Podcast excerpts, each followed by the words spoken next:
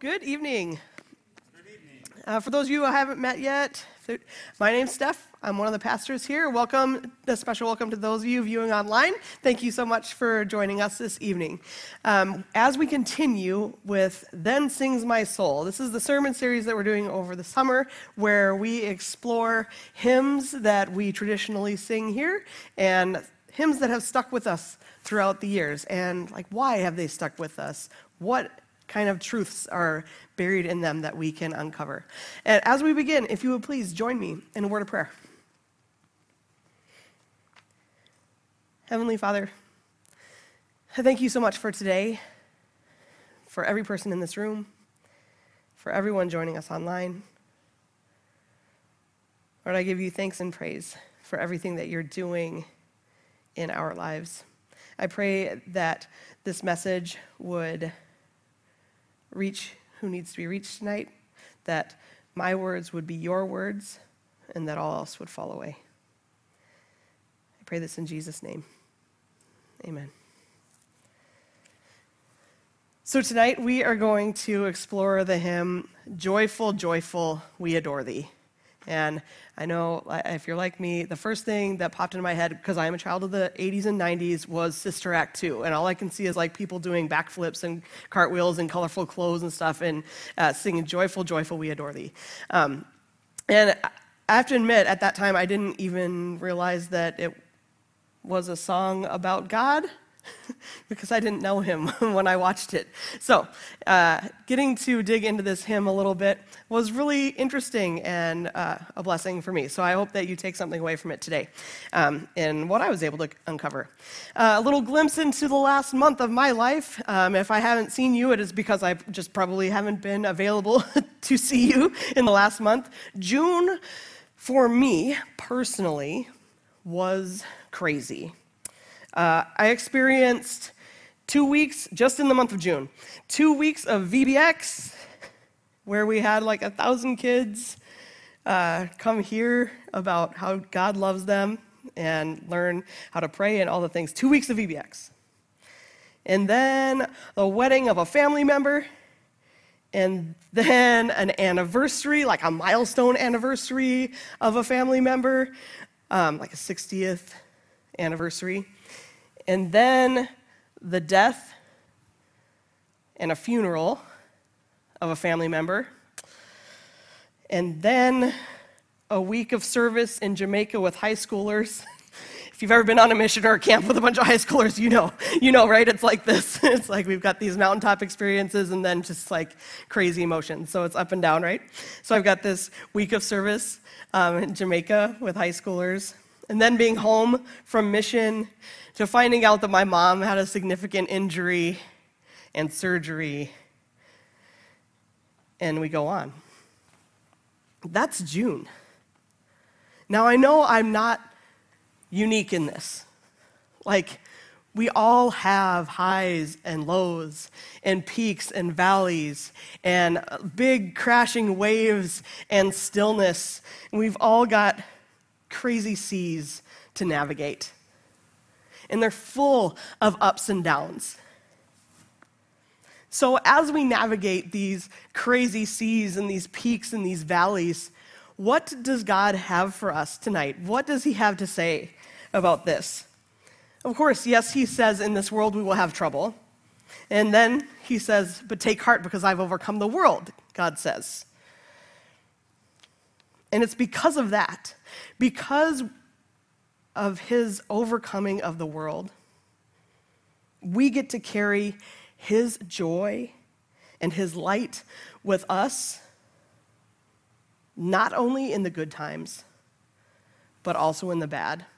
Not only on the mountaintops, but also in the valleys. And when we do that, we can point other people to him. So, what does this hymn Joyful, joyful, we adore thee. What does that have to do with pointing to Jesus or any hymn that we're singing uh, this, sum- this summer and during this series? What does that have to do with pointing us to Jesus? Well, um, I'm going to quote Dietrich, Dietrich, Bonhoeffer quick here. And if you don't know who that is, um, Dietrich Bonhoeffer was a Christian German theologian um, he was a pastor during Nazi Germany. Um, he actively opposed the Nazis. He actively promoted unity in the Christian church. And he had this to say, sort of long, so bear with me. It says, Why do Christians when they why do Christians sing when they get together? The reason is quite simply because in singing together, it is possible for them to speak and pray the same words at the same time. So, in other words, because here they can unite in the word. The more we sing, the more joy we will derive from it. But above all, the more devotion and discipline and joy we put into our singing, the richer we will be, will be the blessings that will come to the whole life of the fellowship from singing together. It is the voice of the church that is heard in singing together. It is not you that sings, it is the church. So, what's the point? What's Bonhoeffer saying here? He's saying it's important that we join our voices together. And in this hymn in particular, I picked this quote out for this hymn in particular because one of Bonhoeffer's themes in general is unity. And this hymn has a theme of unity. It's got a, its history is built in unity. So, um, history of this hymn in particular, of Joyful, Joyful, we, ad- we Adore Thee, it's a Christian hymn based on a poem called The Ode to Joy. It was written, the Ode to Joy, initially, was written by a German poet named Schiller in 1785. So it goes way back. And at that time, Germany was experiencing political and social changes, changes of all kinds. And the Ode to Joy was meant to be uniting and uplifting. Was written as an ode to the concept of joy and potential for humanity to embrace a sense of unity and brotherhood. So, this poem, Ode to Joy, was later set to music around 1822 by Beethoven. Beethoven put it in the final movement of his Ninth Symphony. So, when you hear it, even though it's a hymn, and even if you've never been to a traditional service in your life, you will likely recognize it. Um, even if you've never seen Sister Act 2. I'm just saying. You, might, you will likely recognize the tune. In 1907, an English translation was done by Henry Van Dyke and was adapted to include Christian themes. The original Ode to Joy was about unity and brotherhood, but it wasn't necessarily about unity and brotherhood in Christ. And that is where Henry Van Dyke took it. It was adapted to include these Christian themes. And now, uh, cut to 100 years later, it's considered a joyful and uplifting hymn. It expresses gratitude and adoration for God, for his blessings, and for the beauty of his creation. The lyrics reflect themes of praise and worship and unity of all people in the love of God. So, joy, praise, worship, unity, and God's love. These are all highlighted in the hymn, and they're all highlighted in our readings for today. Since those are the themes of the hymn, it must have been written in like good times, right? Like Henry Van Dyke must have taken this and been like, oh, we are so joyful in the Lord, I need to write this song of praise. Actually, no. It was written in the days leading up to World War I. And Henry Van Dyke was a writer, a professor, a minister, a military chaplain. He lived in Europe at the time. It probably wasn't written with a worldview of denial. Rather, this poem reflects romantic poetic themes of its day infused with Christian understanding of ultimate hope, a hope that we can only have through Jesus Christ. So, if we are the voice of the church, as Bonhoeffer says, what prayers and praises are we singing together when we sing this song? Well, let's read from our text for today for the answers. So in 1 John, and I'm going to kind of skip around, sorry, tech team. Um, but I'm going to start in 1 John 4. which says, In him was life, and that life was the light of all mankind. And the light shines in the darkness, and the darkness has not overcome it. And then skipping down to seven, says, John came as a witness to testify concerning that light, so that through him all might believe. He himself was not the light, he came only as a witness to the light. The true light that gives light to everyone was coming into the world. Skipping down to 12. Yet all who did receive him, to those who believed in his name, he gave the right to become children of God. So this parallels some themes that we see in verse 1 of Joyful, Joyful, which says, Joyful, joyful, we adore thee, God of glory, Lord of love. Hearts unfold like flowers before thee praising thee, our Son, up their Son above. Melt the clouds of sin and sadness, drive the gloom of doubt away. Giver of immortal gladness, fill us with the light of day. The prayer in this verse is that the Lord would fill us with the light of day, with His joy, with His love, with His light, for His glory, and that all of His creation would praise Him.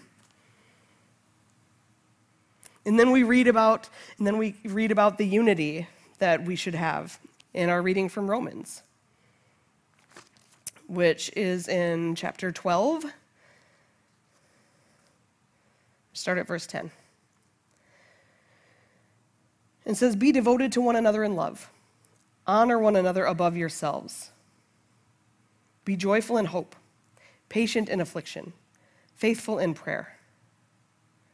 Skipping down to 15, rejoice with those who rejoice and mourn with those who mourn.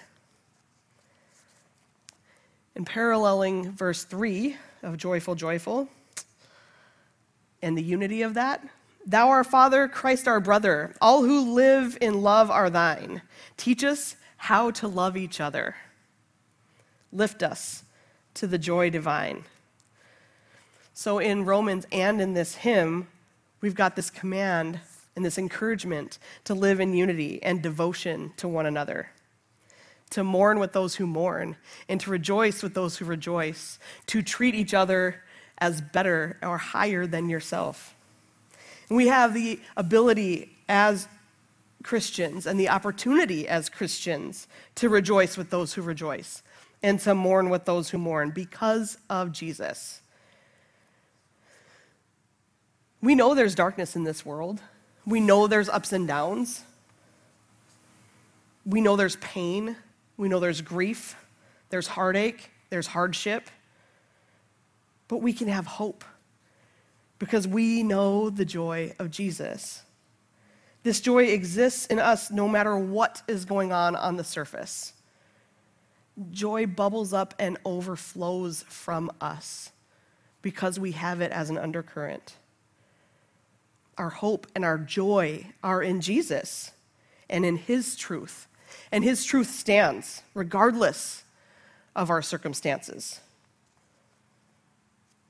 So, yes, we know there's darkness, but there's also light.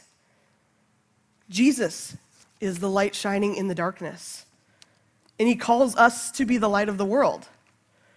So when we come together as light and joy, even in the midst of sorrow and pain, and surround one another in community, our light points to and testifies to the one light that cannot be overcome by darkness the light of Jesus, the true light who give light, gives light to everyone. Jesus, who was there at the beginning, who put on flesh to live among us, full of grace and truth. Jesus, for, for the joy that was set before him endured the cross to take on the sin and the sadness of the world and claim victory over sin and death and darkness, so that whoever believes in him shall not perish but have eternal life. Giver of immortal gladness is how Van Dyke put it in the hymn. And in the next verse, in that hymn, all of the Lord's works, and that includes us, are called to rejoice and to give praise for what he's done. Earth and heaven reflect him, stars and angels sing around him. Field and forest, vale and mountain, flowery meadow, flashing sea, chanting bird, flowing fountain. We are all called to rejoice in Jesus. So, what does rejoicing and giving God praise look like for you in your life? How can we shine our light bright enough to point to Jesus, the true light? And I think one way is this joy, this undercurrent of joy. We can demonstrate our joy in the Lord. The Bible gives us examples of how. Worship. Psalm 100, 1 and 2 says, Make a joyful noise unto the Lord. Serve the Lord with gladness. Come before his presence with singing. And just as a side note here, I know sometimes uh, here at the West Campus, all you can hear is your voice singing because it's like bouncing back at you off the walls and things like that. um, but as a side note, if you are praising and worshiping God, no matter what your voice sounds like, that is a joyful noise. There was a kid behind us last night in, the, in a house um, as were, we were doing fireworks, and there was like squealing and crazy noises happening because she was so excited about the fireworks going off. You know, that is making a joyful noise. She was full of joy. And the squealing and stuff out of context might have just been really annoying, but it wasn't. It was these fireworks that were causing her joy. So if you are praising and worshiping God, uh, no matter what your voice sounds like, it is a joyful noise to Him. We've also got the joy of salvation.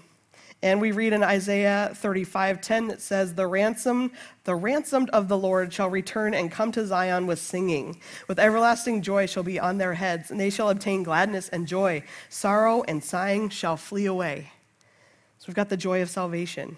We've also got praise as a way to demonstrate this joy. My lips will shout for joy when I sing praises to you, says Psalm 71 23. Rejoicing. Rejoice in the Lord, says Philippians 4 4. This is the day the Lord has made. Let us rejoice and be glad in it, says Psalm 118 24. Prayer. We can come to him in prayer because in his presence is the fullness of joy says Psalm 16 11. Obedience. Jesus says if we keep his commandments and we will abide in God's love and his joy will be in us. Trust. The joy of the Lord is your strength. Nehemiah 8:10. So also you have sorrow now, but I will see you again, and your hearts will rejoice, and no one will take your joy from you, says John 6, 16, 22. We are told in 1 Thessalonians 5, 16 through 18 to rejoice always, to pray without ceasing, to give thanks in all circumstances, for this is the will of God in Jesus Christ for you. And then from our lesson today, we're told to be joyful in hope, patient in affliction, faithful in prayer, and to share with the Lord's people who are in need, and to practice hospitality. It's from Romans 12, 12 through 13. We have this undercurrent of joy in Jesus. In verse 3, it says, He is giving and forgiving, ever blessing, ever blessed, wellspring of the joy of living, ocean depth of happy rest. What a great picture. I mentioned I was just in Jamaica, right? And Jamaica's an island, so there's ocean all around it. And as I was looking out at the ocean, I was pondering the waves and the surface and the depths of the ocean. And the surface and the waves, they respond to the environment, right? If there's wind, if there's a storm, the surface knows about it. There, if the wind comes up, the waves are higher. If it's calm, then they're calmer. But way down in the depths of the ocean, it doesn't matter what's going on the, on the surface. The waves could be choppy and crazy up there. There could be a crashing storm and all sorts of things going on, but there's still calm underneath. What if we were like that? What if we relied on the depth and this undercurrent of joy that we have in Jesus? And it was a place of calm and assured rest and peace. And even when storms rage and waves crash on the surface, joy is still underneath and it bubbles up. we would be like the light that Jesus calls us to be in the world. And that light would point people to him. Amen. Let's pray. Heavenly Father, I thank you so much for sending your son Jesus to be our undercurrent of joy. Lord, thank you. Thank you for being the light in the darkness. Thank you for claiming victory over sin and death and the grave so that we know that we can have this peace and this joy in your presence now and in eternity with you. Lord, help us to continue to draw upon that undercurrent of joy no matter what's going on on the surface. I pray this in Jesus' name. Amen.